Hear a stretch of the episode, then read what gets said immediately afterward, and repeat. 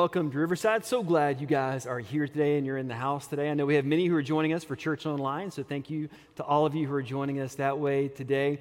As we continue this new year together each week through the month of January, we want to we want to begin each week with these words that remind us of who we are as a church and why we are here. So, if you've been here the last couple of weeks, uh, you've, you've read these words aloud with us. If it's your first Sunday here, it's okay. You can jump right in today. I want to put these words on the screen. If you're watching at home, feel free to, to read along. But all of us in the room, if you would, let's read these words out loud together this morning as we begin.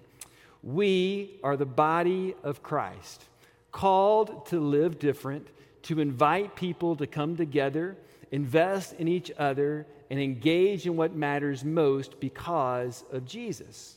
This morning, what I want us to think about and lean into is this, this idea of making an eternal investment in the life of another person. What does that mean? What does that look like to make an eternal investment in the life of another person? Who are you investing in? Who is it that you're pouring your life into, that you've taken under your wing, that you take time to, to be with, to talk with, to encourage? And who is it that you are allowing to speak into your life? Who have you given permission to speak into your life? Who are you allowing to invest in you? It, it may be helpful to think about it in these terms What's the best investment you've ever made? What's the best investment you've ever made? I love the story of a lady by the name of Grace Groner. You may or may not know that name. Uh, in 1935, so this is the, around the time of the Great Depression, she was just starting out looking for her first job, and, and life had not been easy for her. Uh, from an early age, she was orphaned and taken in by neighbors who generously and graciously raised her. She went to Lake Forest University, where she lived in Lake Forest, Illinois. And once she graduated, she's looking for her first job, and jobs aren't easy to find, but she found a job working for a company called Abbott Pharmaceuticals and she was a secretary for this company. And in, in, the first year of her work there, she's 25 years old, it's 1935. She's not really sure what's, what's, what, what she's doing, but she decides to go ahead and buy three shares of stock in this company she works for, each costing $60. So she owns three shares of stock for a total investment of $180. She continues to work for Abbott Pharmaceuticals her entire career, some 43 years. Never once did she touch that investment. Over time, of course, it grew, it split, those shares became larger and became more until she died some 75 years later at the age of 100 in 2010. And when she died, she owned 100,000 shares of stock in Abbott Pharmaceuticals. Some of you are thinking, I need to invest somewhere in something today, right? She died a millionaire. What's interesting, though, is that most people didn't even know that. She, she, lived a very quiet life, you might say a humble life. She lived her entire life in a one bedroom uh, cottage right there in Lake Forest, Illinois. She never owned a car. She walked everywhere she went. She shopped at yard sales. She didn't have any children, but she was beloved by coworkers and friends. But at a very pivotal moment, she made a timely investment, right?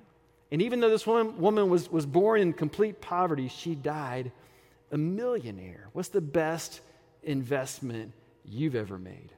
Some of you, if you were to answer that question, you might could answer that in financial terms, right? You may could share a story, maybe a story similar to Grace's, where at just the right time you made a really key investment and that became really profitable for you. And if that's you, come see me and you can take me to lunch and tell me all about it. But for a lot of you, you may answer that question in a different way. All of us, even those of us who aren't savvy investors, we understand the principle of making wise investments. But if you asked us, what's the best investment you ever made? We may not answer that question in financial terms. We may think about that question in, in terms of, of a personal investment.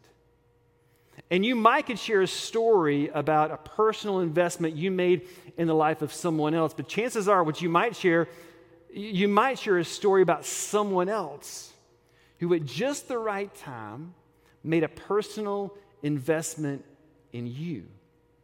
And I don't know about you, but I've got a, I got a list of people that when I think about my life and my journey and where I am today, like I would not be where I am today had God not put them in my life at just the right time. And they came along, and at just the right time, they made a personal investment in me, and I will be eternally grateful to those people. People that knew the power of making a personal investment in the life of someone else. Uh, this weekend, we're going to celebrate the life, the legacy, the ministry of Dr. Martin Luther King Jr.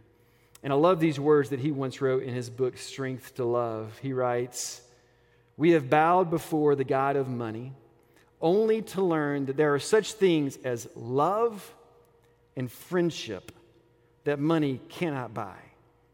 And that in a world of possible de- depressions, stock market crashes, and bad business investments, money is a rather uncertain deity.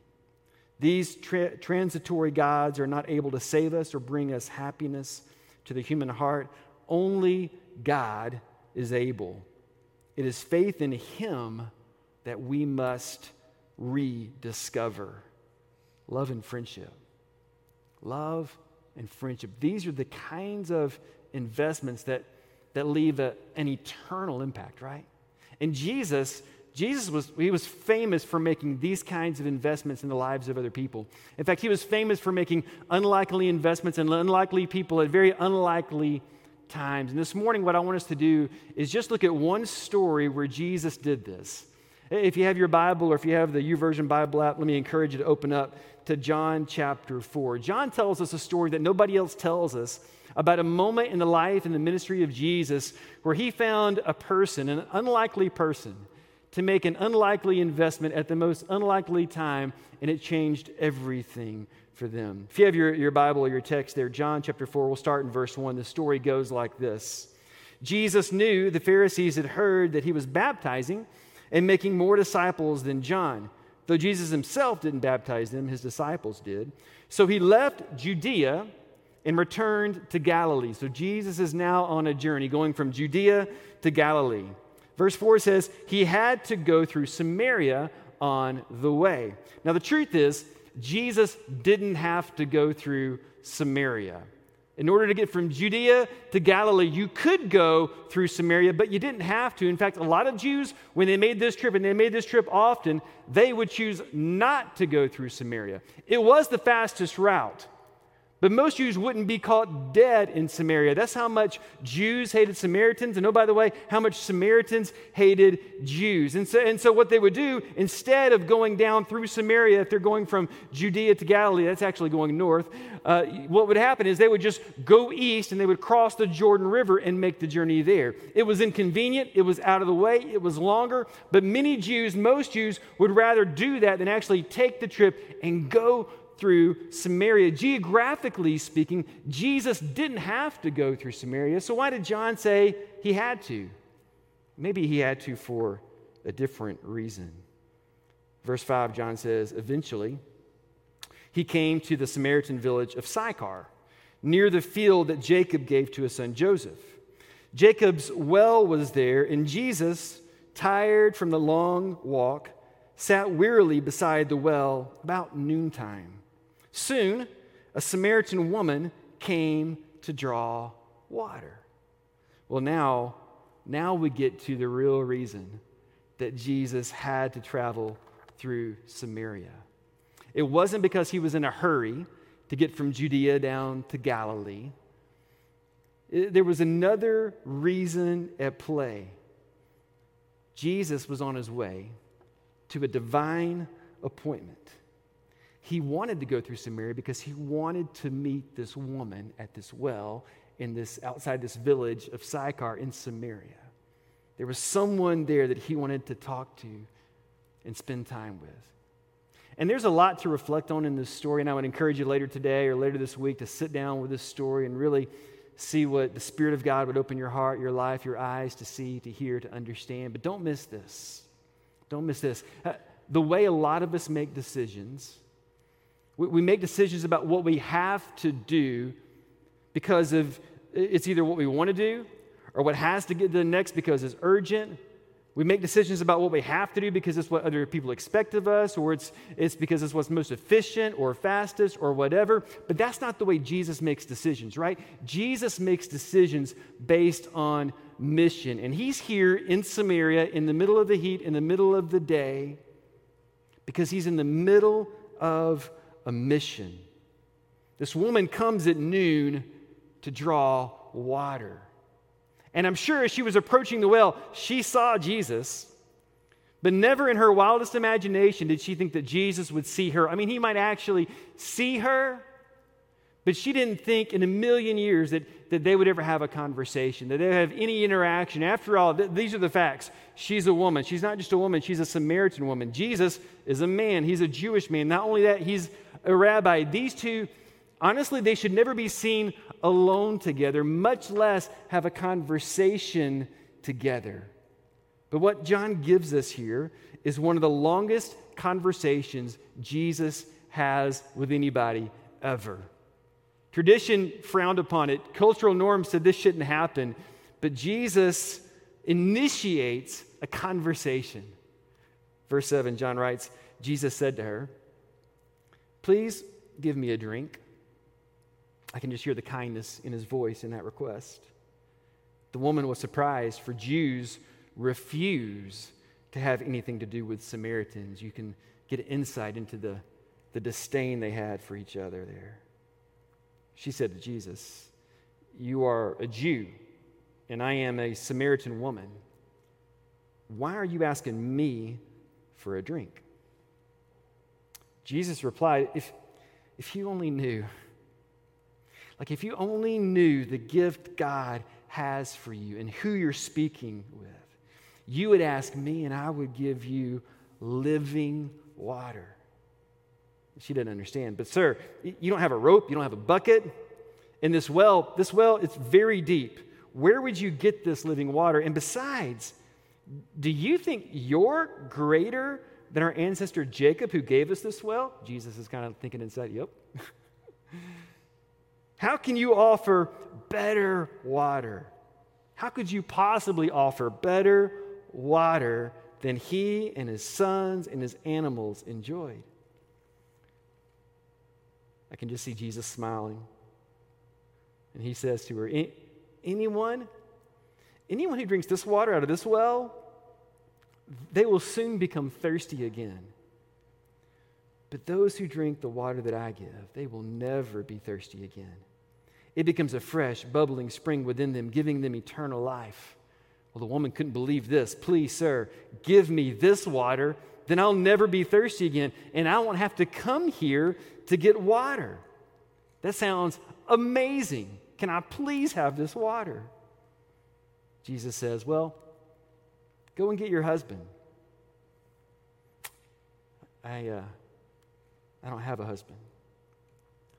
Jesus said, You're right. You, you don't have a husband for you you've had five husbands and and you're not even married to the man you're living with now. You certainly spoke the truth. And now we begin to understand what Jesus already knew. This woman had come to the well at noon. Everybody else, they come to the well in the morning when it's cool outside, when it's not too hot yet. But she knows that, and she doesn't necessarily want to be there when everybody else is there. She, so she comes in the middle of the day, in the middle of the heat, when no one else will be there to get her water. Why?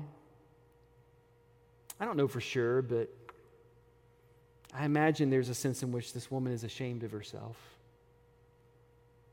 But Jesus is not ashamed of her.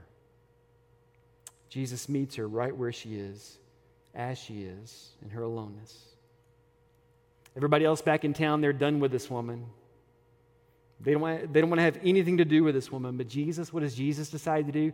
He decides to give her his time. This woman who everybody else, when they see her, they, they think this is, this is someone who people take things from. When men see her, they want to use her and take something from her. They, when they see her, when the people back in town see her, they see someone who, who has very little value, who is, who is worthless. Someone who certainly isn't a good investment. But what does Jesus see? Jesus sees someone who is a person of incredible value, a person of immeasurable worth, someone that he sees a, as a good investment, someone that he wants to invest in. And I'll be really honest. That, if I'm being really honest, and you can, you can see how you would think about this, but the people that I choose to invest in, they tend to be the people that I see as good investments.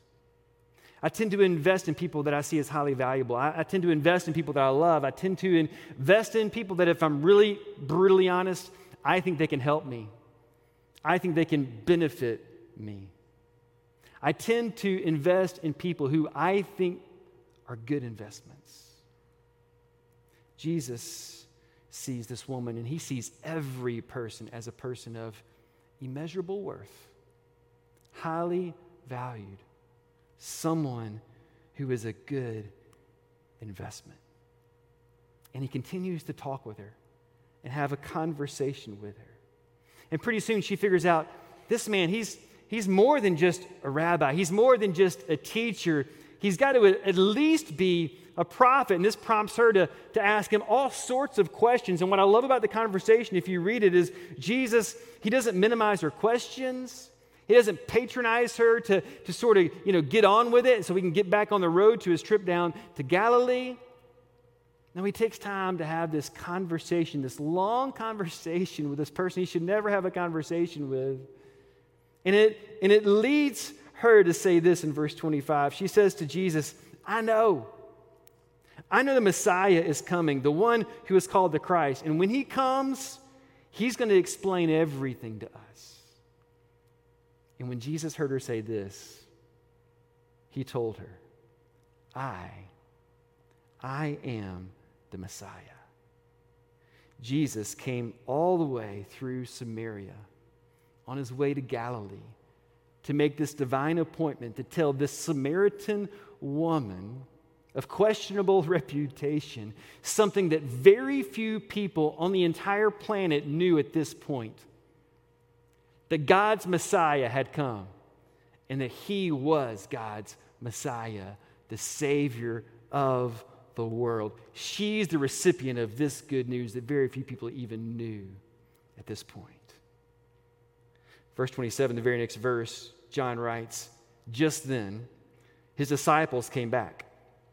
And here it is again. They were shocked to find him talking to a woman, which, again, to be honest, they should have been, right? For all the reasons we talked about earlier. They should have been shocked to see their, their rabbi, their teacher, the one that they've chosen to follow, speaking to a Samaritan woman of questionable reputation. This was a shocking revelation to see this conversation happening. But on the other hand, they really shouldn't have been shocked, right? I mean, these disciples were also unlikely people that Jesus chose at an unlikely time to come and follow him and to be his disciples. He chose to make an unlikely investment in, in this group of ragtag disciples that he had assembled. And they were made up of people like fishermen, and one was a tax collector, and one was a zealot. And the only reason they had these jobs, these professions, is because when they were younger, they were passed over by the rabbis in their local hometowns. Other guys were chosen, they weren't.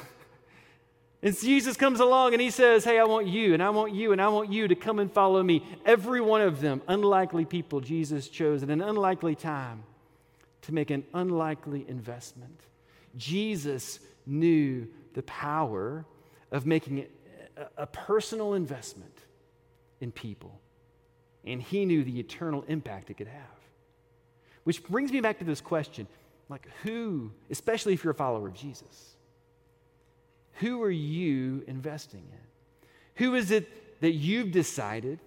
And it, may be someone that, that everyone would agree is a good investment, and maybe someone that people say, eh, I'm not so sure. But you've decided because of your calling as a follower of Jesus, hey, I'm going to make a personal, relational, time commitment investment in this person. Who is it that you've decided, and who is it at the same time you've allowed to be that for you? That you've allowed to speak into your life? That you've uh, you've given permission to help you grow and become who it is God wants you to become. Uh, in 1935, when Grace Groner made that initial investment of $180, She was 25 years old. 75 years later, she dies when she's 100 years old. The year is 2010. She had 100,000 shares of Abbott Pharmaceutical stock. And I didn't tell you this part. At this point, it's worth $7.2 million. She left all that money to Lake Forest University, where she had gone, to help other students just like her who needed a helping hand. What's interesting, what's so interesting about it, it, it was only after her death that she became known as a millionaire. In fact, she's called a secret millionaire because no one knew it when she was alive. When she was alive, she was known, she was known differently. One of her friends, who also served as her attorney, was a man by the name of William Marlatt. And I want you to hear what he once said about her. He was asked about Grace, and this is what he said about Grace. He said, She did not have the needs that other people have. She could have lived in any house in Lake Forest, but she chose not to. She enjoyed other people. And every friend she had was a friend for who she was.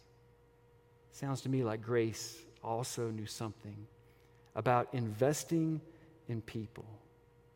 She understood what Jesus understood, what Jesus wanted this woman to understand, what Jesus wanted his disciples to understand that you, you can never underestimate the value of making an eternal investment in the life of another person.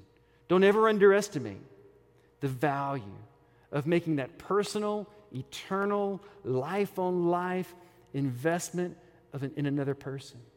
And, and that may be the question today. In fact, that is the question today I want you to think about is like, who is that for you? Who is it that God is putting on your heart to make a personal investment in? Chances are there's somebody in your circle, somebody in your life, somebody that God will or should or can or soon will put on your heart. And, and, and, the truth is, all they need is a phone call or a text that, hey, let's meet for coffee, let's get together for lunch. And it's not that you have to sign up to be their full time mentor or their life coach, but just come alongside them and have a conversation and see where you can encourage them.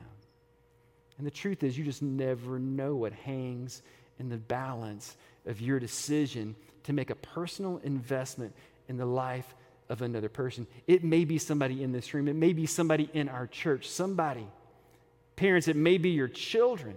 It may be a coworker. It may be a neighbor. It may be the three year old in the yard next door. You just don't know, but always living with this expectation in a heart that's wide open to God, saying, Who is it? Who is it that you want me to invest my life in today? Because you just never know what hangs in the balance of your decision to make that personal investment in the life of another person. This is what we're called to do as a church to make these kinds of investments. The truth is, you know the truth. The research is out. We, we, all understand this. I'm not breaking news here. We live in a world that's never been more connected, but where people literally have never felt more alone. Who is it right now? That you could come alongside in their aloneness, maybe in their shame. Maybe they feel like an outcast. But they need someone to come alongside them and encourage them and make that investment in their life. Just like, oh, by the way, somebody probably has done for you somewhere along your way. Church, if you would, let's stand. By the way, I, I want to share with you the rest of the story because this is pretty incredible. John says in the very next verse, verse 28, the woman, after, after Jesus said, I am the Messiah, the disciples show up. The woman is so excited, right? She, she literally leaves everything there at the well. The woman left her water jar beside the well and ran back to the village, telling everyone, Come and see the man who told me everything that I ever did. Could he possibly be the Messiah? So the people came streaming from the village to see him. In verse 39, many Samaritans from the village believed in Jesus. I'd say that eternal investment Jesus made in her life that day yielded a huge return. And this is my prayer for us as a church I mean, I pray that we're good and wise financial stewards of, of the gifts God has given us, and I think we are. Even more than that, I pray that we will be wise and thoughtful and good stewards, ready and willing to make personal investments, eternal investments in the lives of other people. And it's my prayer that many people will come to know that Jesus is Lord because of our testimony, because we believe in the power of love and friendship. We're striving for that beloved community, we're longing to be the church, people who are willing to go out of our way. We're, we're not making decisions based on what we need to do or what the world says we, we, we got to do next. This is what we have to do because this is our mission. We're called to make life on life eternal investments in each other's lives for the glory of God. That's my prayer today. I, I pray that you will think pray about who is it that God is putting on your heart to make that eternal investment in their life.